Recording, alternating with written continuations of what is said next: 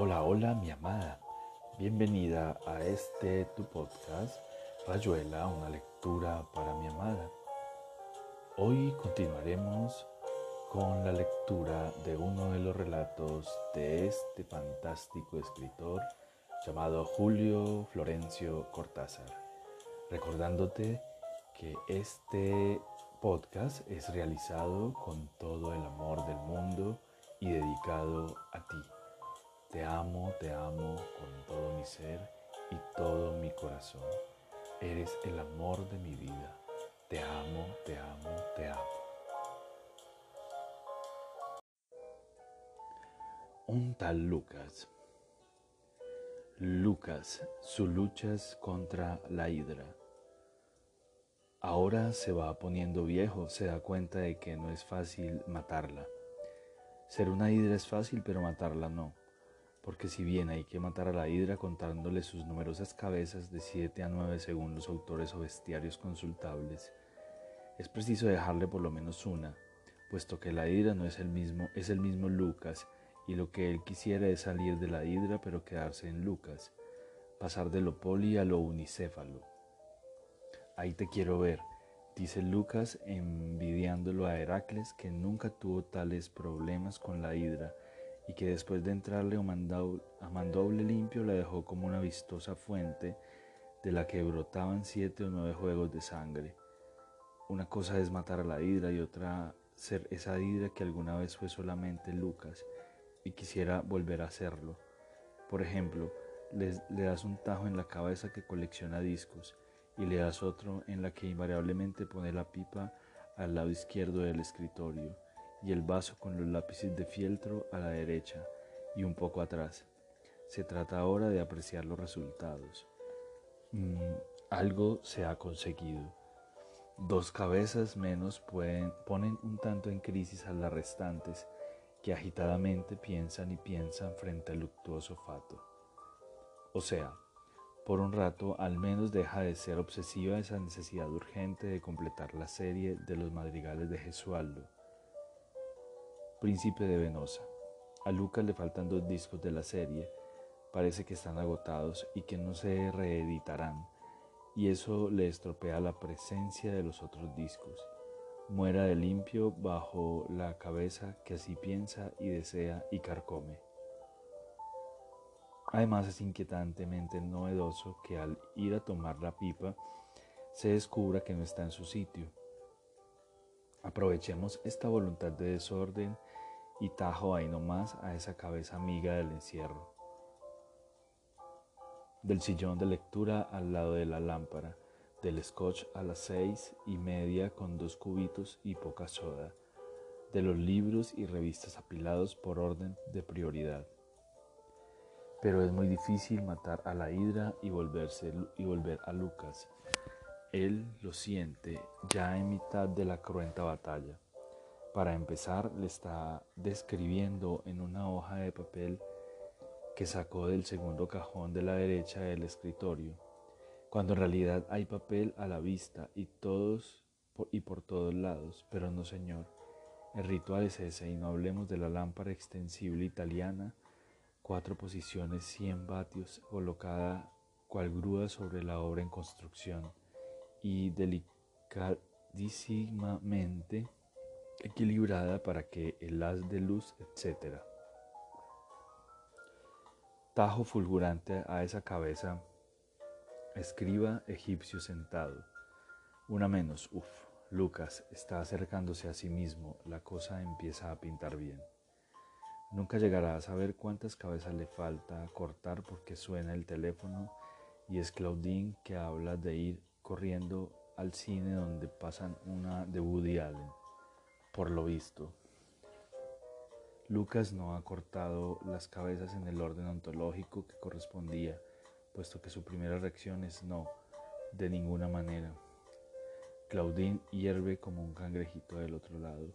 Woody Allen, Woody Allen y Lucas, nena, no me, no me apures si me querés sacar bueno. ¿Vos te pensás que yo puedo bajarme esta pugna chorreante de plasma y factor resus solamente porque a vos te da el Woody Woody, comprende que hay valores y valores. Cuando del otro lado dejan caer el anapurna en forma de receptor en la horquilla, Lucas comprende que la hubiera convenido matar primero la cabeza que ordena. Acá jerarquiza el tiempo. Tal vez así todo se hubiera aflojado de golpe. Y entonces Pipa, Claudine, lápices de fieltro, Gesualdo en secuencias diferentes. Y Woody Allen, claro, ya es tarde. Ya no Claudine, ya ni siquiera palabras para seguir contando la historia puesto que no hay batalla. ¿Qué cabeza cortar si siempre quedará otra más autoritaria? Es hora de contestar la correspondencia atrasada. Dentro de diez minutos el scotch con sus hielitos y su sodita es tan claro que le han vuelto a crecer, pero no le sirvió de nada cortarlas.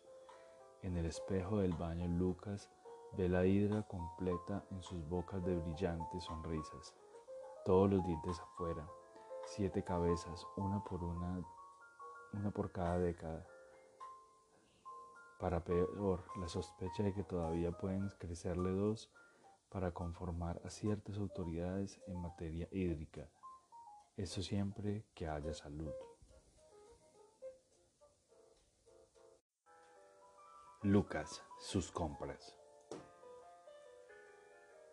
En vista de que la Tota le ha pedido que baje a comprar una caja de fósforos, Lucas sale en pijama porque la canícula impera en la metrópoli y se constituye en el café del gordo Muzio, donde antes de comprar los fósforos decide mandarse una perital con soda. Va por la mitad de este noble digestivo cuando su amigo Juárez entra también en pijama y al verlo prorrumpe que tiene a su hermana con la otitis aguda y el boticario no quiere venderle las gotas calmantes porque la receta no aparece y las gotas son una especie de alucinógeno que ya ha electrocutado a más de cuatro hippies del barrio. A vos te conoce bien, bien y te las venderá. Vení enseguida, la rosita se retuerce, aunque no la puedo mirar. Lucas paga se olvida de comprar los fósforos y va con Juárez a la farmacia donde vive el viejo Olivietti. Dice que no es cosa, que nada, que se vayan a otro lado. Y ese momento, y en ese momento su señora sale de la trastienda con una Kodak en la mano y usted, señor Lucas, seguro que sabe cómo se la carga. Estamos de cumpleaños de la nena y de ese cuenta justo se nos acaba el rollo. Se nos acaba.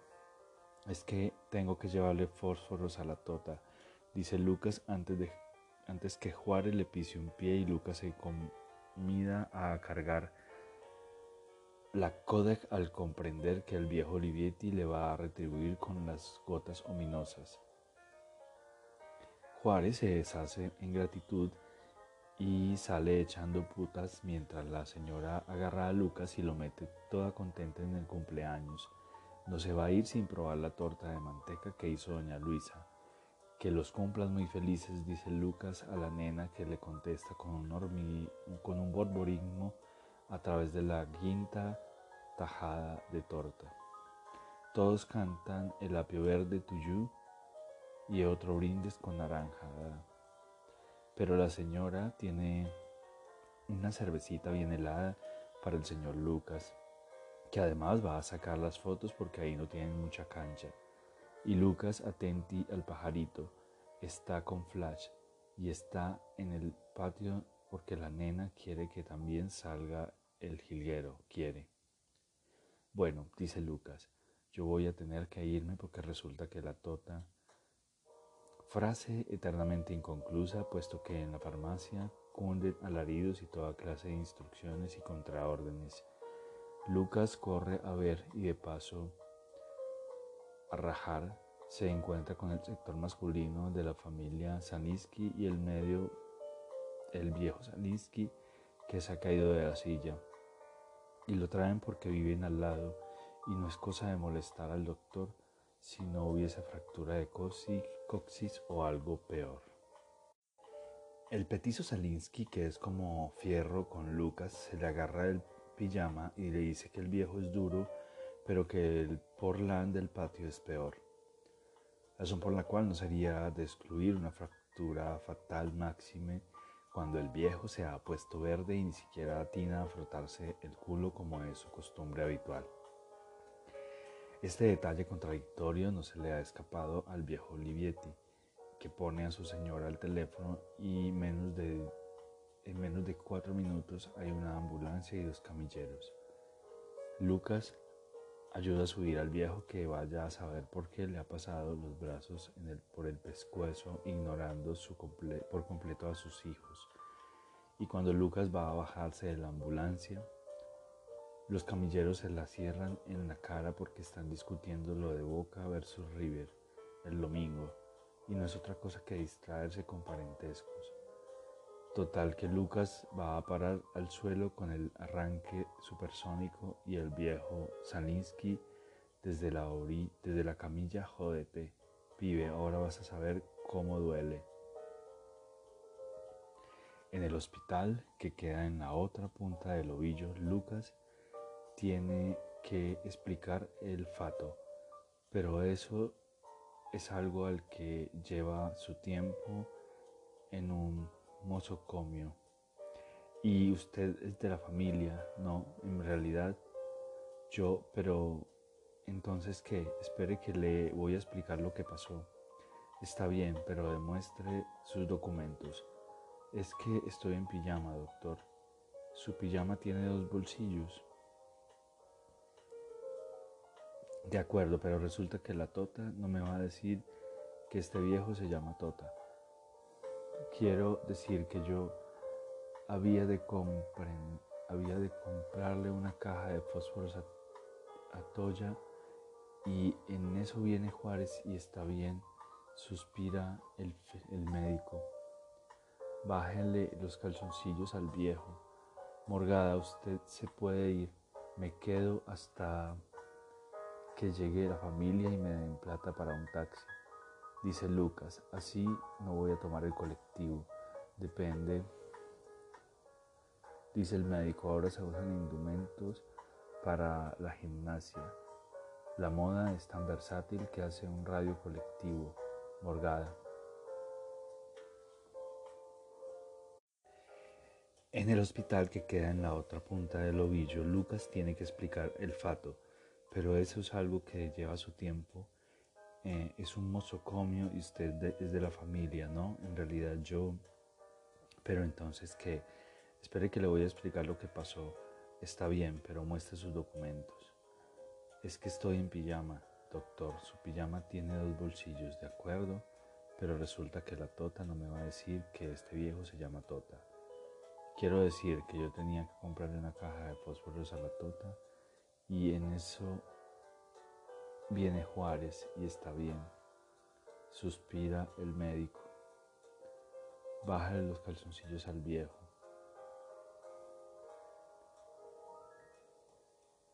Morgada, usted se puede ir. Me quedo, me quedo hasta que llegue la familia y me den plata para un taxi. Dice Lucas, así no voy a tomar el colectivo.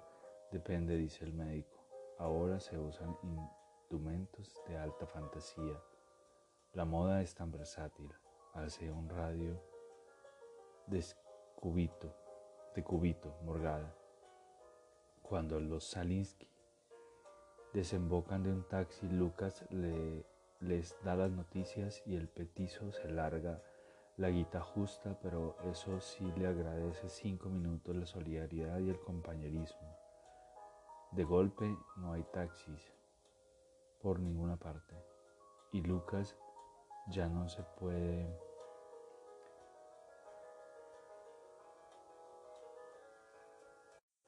Lucas que ya no puede más se larga calle abajo, pero es raro andar en pijama fuera del barrio. Nunca se le había ocurrido que es propio como estar en pelotas.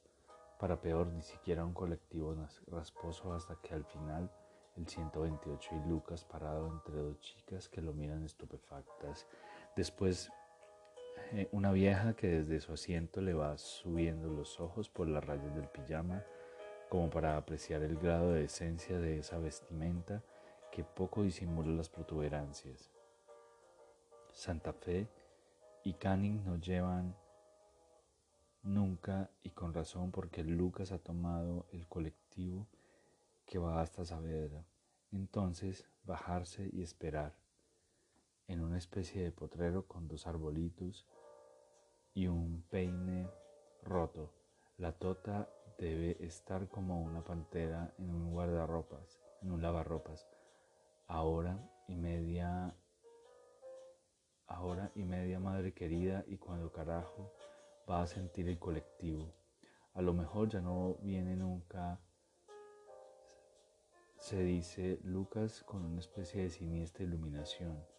A lo mejor esto es algo, así como el alejamiento de Almonstancin, piensa Lucas culto.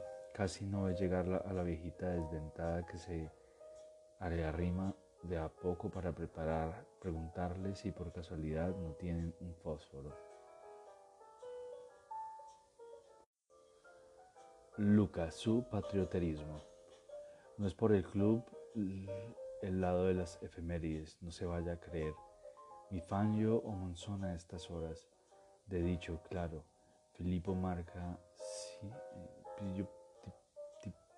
Filipo podía como para que San Martín y Justo Suárez, que Sarmiento, pero después la vida le fue bajando la cresta a la historia militar y deportiva. Vino porque desde de desacralización y autocrítica solo aquí y allá quedaron pedacitos de escarapela. Y Fedo asó. Le da risa cada vez que pesca algunos, que se pasa a sí mismo engallado y argentino hasta la muerte, porque su argentinidad es por suerte una cosa, pero dentro de esa cosa sobrenadan a veces cachitos de laureles, sean cosas sobrenadan a veces cachitos de laureles, sean eternos los. Y entonces Lucas en pleno King's Road y malecón habanero que oye su voz entre voces de amigos diciendo,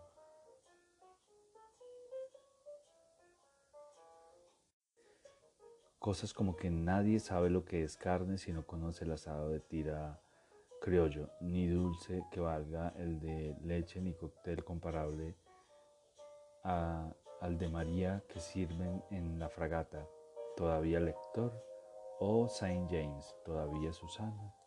Como es natural, sus amigos reaccionan venezolana o guatemaltecamente indignados, y en los minutos que siguen hay que hay un superpatriotismo gastronómico o botánico o agropecuario o ciclista que te la debo.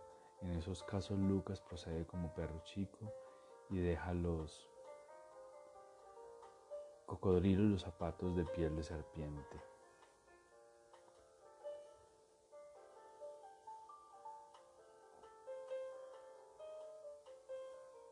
Lucas, su patrioterismo. No es por el lado de las efemérides, no se vaya a creer. Ni Fangio o Monzón o esas cosas. De chico, claro, Firpo podía mucho más que San Martín y Justo Suárez que Sarmiento, pero después la vida le fue bajando la cresta a la historia militar y deportiva. Vino un tiempo de desacralización y autocrítica. Solo aquí y allá quedaron pedacitos de escarapela y feo asoma. Le da risa cada vez que pesca a algunos, que se pesca a sí mismo engallado y argentino hasta la muerte, porque su argentinidad es por suerte otra cosa, pero dentro de esa cosa sobrenadan a veces cachitos de laureles, sean eternos los. Y entonces Lucas, en pleno King, Road, malecón, habanero, oye su voz entre voces de amigos diciendo cosas que no que nadie sabe lo que es carne si no conoce el asado de tira de criollo, ni dulce valga, dulce que valga el de leche, ni cóctel comparable. A de María le sirven la, en la fragata todavía lector o en Saint James todavía Susana. Como es natural, sus amigos reaccionan venezolana o guatemaltecamente indignados y en los minutos que siguen hay un superpatrioterismo gastronómico o botánico o agropecuario o ciclista que la debo que te la debo. En esos casos Lucas procede como un perro chico y deja que los grandes se hagan bolsa entre ellos, mientras él se sanciona mentalmente. Pero no tanto, la final decide de quién salen las mejores carteras, cocodrilo y los zapatos de piel de, serpiente. Lucas, su patriotismo. El centro de la imagen serán los malbones, pero hay también glicinas, verano, mate a las cinco y media, la máquina de coser, zapatillas y lentas conversaciones sobre enfermedades y disgustos familiares. De golpe un pollo dejando su firma entre dos sillas o el gato atrás de una paloma que lo sobra canchera. Todo eso huele a ropa tendida a almidón a su lado y a lejía, huele a jubilación, a factura surtida o tortas fritas, casi siempre a radio u vecina, con tangos y los avisos de gemiol, el aceite cocinero que es de todos el primero, y los chicos pateando la pelota de trapo en el baldío del fondo. El Beto metió el gol que es de sobrepique. Tan convencional todo. Han dicho que Lucas de puro pudor busca otras salidas. A la mitad del recuerdo decide acordarse de cómo a esa hora se cerraba a leer Homero y Dixon, Carr en su cuartito atorrante, pero no escuchar de nuevo la operación del apéndice de la tía Pepa con todos los detalles luctuosos y la representación en vivo de las horribles náuseas de la anestesia o la historia de la hipoteca de la calle Bulnes en las que el tío Alejandro se iba hundiendo de mate en mate hasta la apoteosis, de los suspiros colectivos y todo va de mal en peor, Josefina, que hace falta un gobierno fuerte, carajo, por ser de la flora ahí para montar, para mostrar la foto de Clark Gable en el, retrograbado de la prensa y remurmurar los momentos estelares de lo que el viento se llevó.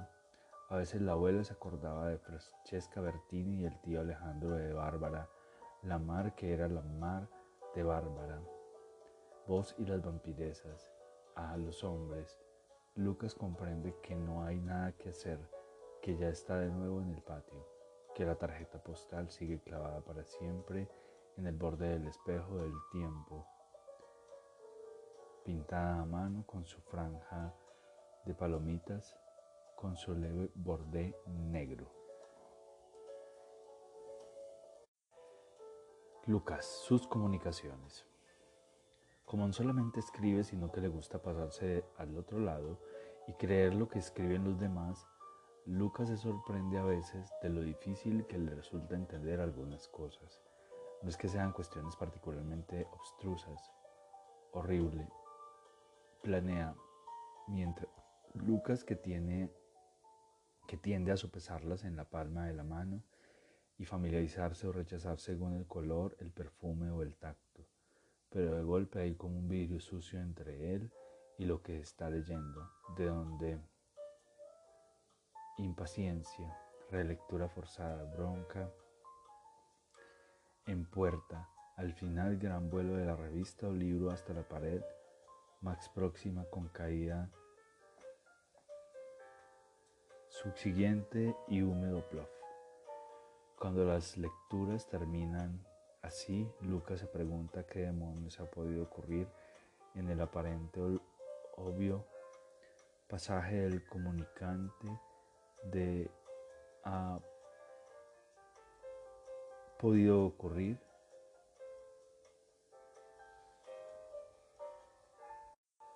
Cuando las lecturas terminan así, Lucas se pregunta qué demonios ha podido ocurrir en el apartamento obvio paisaje del comunicante al comunicarlo.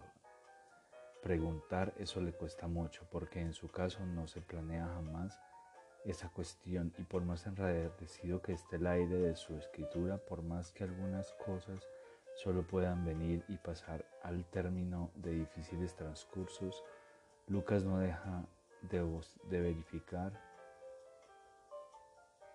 si la venida es válida y si el paso se opera sin obstáculos mayores. Poco le importa la situación individual de los lectores, porque cree que en una medida misteriosamente multiforme que en la mayoría de los casos cae como un traje bien cortado y por eso no es necesario ceder terreno ni en la venida ni en la ida. Entre él y los demás se dará puente siempre que el escrito nazca de semilla y no de injerto. En sus más delirantes invenciones, algo hay a la vez de tan sencillo, de tan pajarito y escoba que de quince. No se trata de escribir para los demás, sino para uno mismo. Pero uno mismo tiene que ser también los demás. Tan elementary, mi dear Watson, que hasta da desconfianza preguntarse si no habrá más inconsciente demagogia en esa corroboración entre remitente, mensaje y destinatario. Lucas mira en la palma de su mano la palabra destinatario, le acaricia apenas el pelaje y la devuelve su limbo incierto. ¿Le importa un bledo?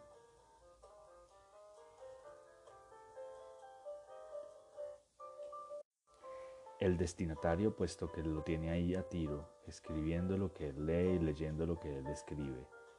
¿Qué tanto joder? Y aquí termina Rayuela, una lectura para mi amada. Espero te haya gustado este relato. Te amo, te amo con todo mi ser y todo mi corazón.